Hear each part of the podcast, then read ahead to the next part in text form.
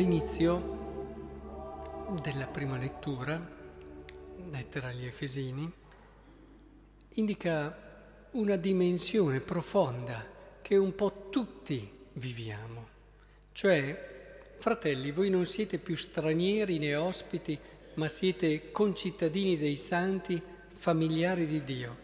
edificati sopra il fondamento degli apostoli e dei profeti, avendo come pietra d'angolo lo stesso Cristo Gesù. È bello perché fa comprendere che noi non siamo senza famiglia, perché è uno dei bisogni più profondi del cuore, trovare una casa, trovare una famiglia dove poter riposare, trovare un senso in colui che sai che ti ha generato e ti ha voluto, sapere che non sei solo, in nessuna situazione, anche le più dolorose, anche le più terribili. Ecco, questo senso e spirito profondo di, di casa, direi, che questa lettura ci dà, è fondamentale, perché noi in un modo o nell'altro cerchiamo di soddisfare questo bisogno. Già da giovani quando ci innamoriamo e magari pensiamo di poter rispondere a questa esigenza di casa, di un cuore dove stare, di un cuore dove sentirsi custoditi, di un cuore con cui poter condividere le cose più importanti e più belle. E poi il matrimonio per alcuni, la scelta vocazionale per altri, tutte scelte che permettono alla persona, se le vive bene, di vedere in una certa direzione la possibilità di avere una casa la possibilità di avere una dimora dove stare.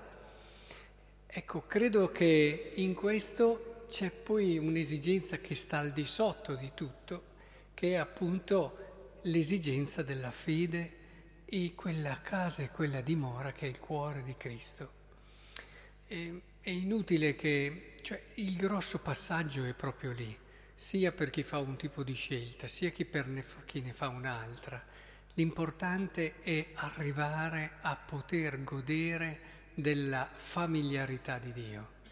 della sua vicinanza, della sua presenza. La cosa di cui abbiamo più bisogno è quella, sentire che Lui non solo c'è, ma è qui con me, per me, e tutto l'universo, perché Lui è anche più di tutto l'universo, ma diciamo la cosa che conosciamo più grande, per me. Ora è decisivo questo passaggio perché la fede ci introduce a questo, anche nel Vangelo vedete come il Signore aveva da fare tante cose, si ritirava in preghiera.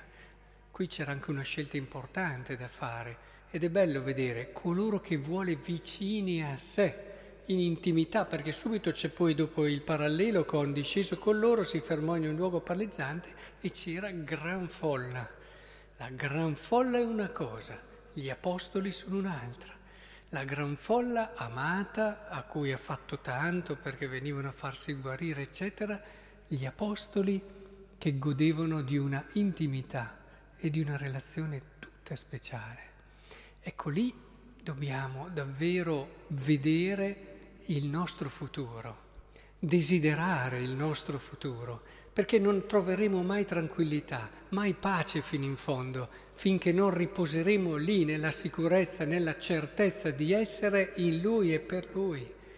e, e di avere quella familiarità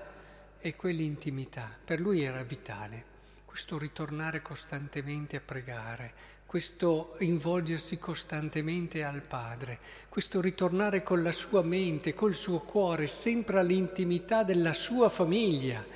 la famiglia di Cristo, dove senza Padre non sarebbe più Lui, senza questa relazione col Padre eh, perderebbe non solo eh, energia, forza di uno che ti conforta, ma proprio il senso del suo essere più profondo perché lui è intimità e relazione col Padre, da sempre. Quindi questo ci deve parlare al nostro cuore. Tutto quello che viviamo ogni giorno, se lo riusciamo a leggere nello spirito della fede, ci deve portare lì. deve aiutarci a capire questa vicinanza, anche le situazioni difficili, anche le situazioni terribili, che ci portano via qualcosa che riteniamo che non sia giusto che ci venga portato via. Impariamo a leggerle così,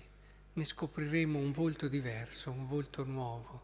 il volto del mistero che ci apre alla promessa di Dio.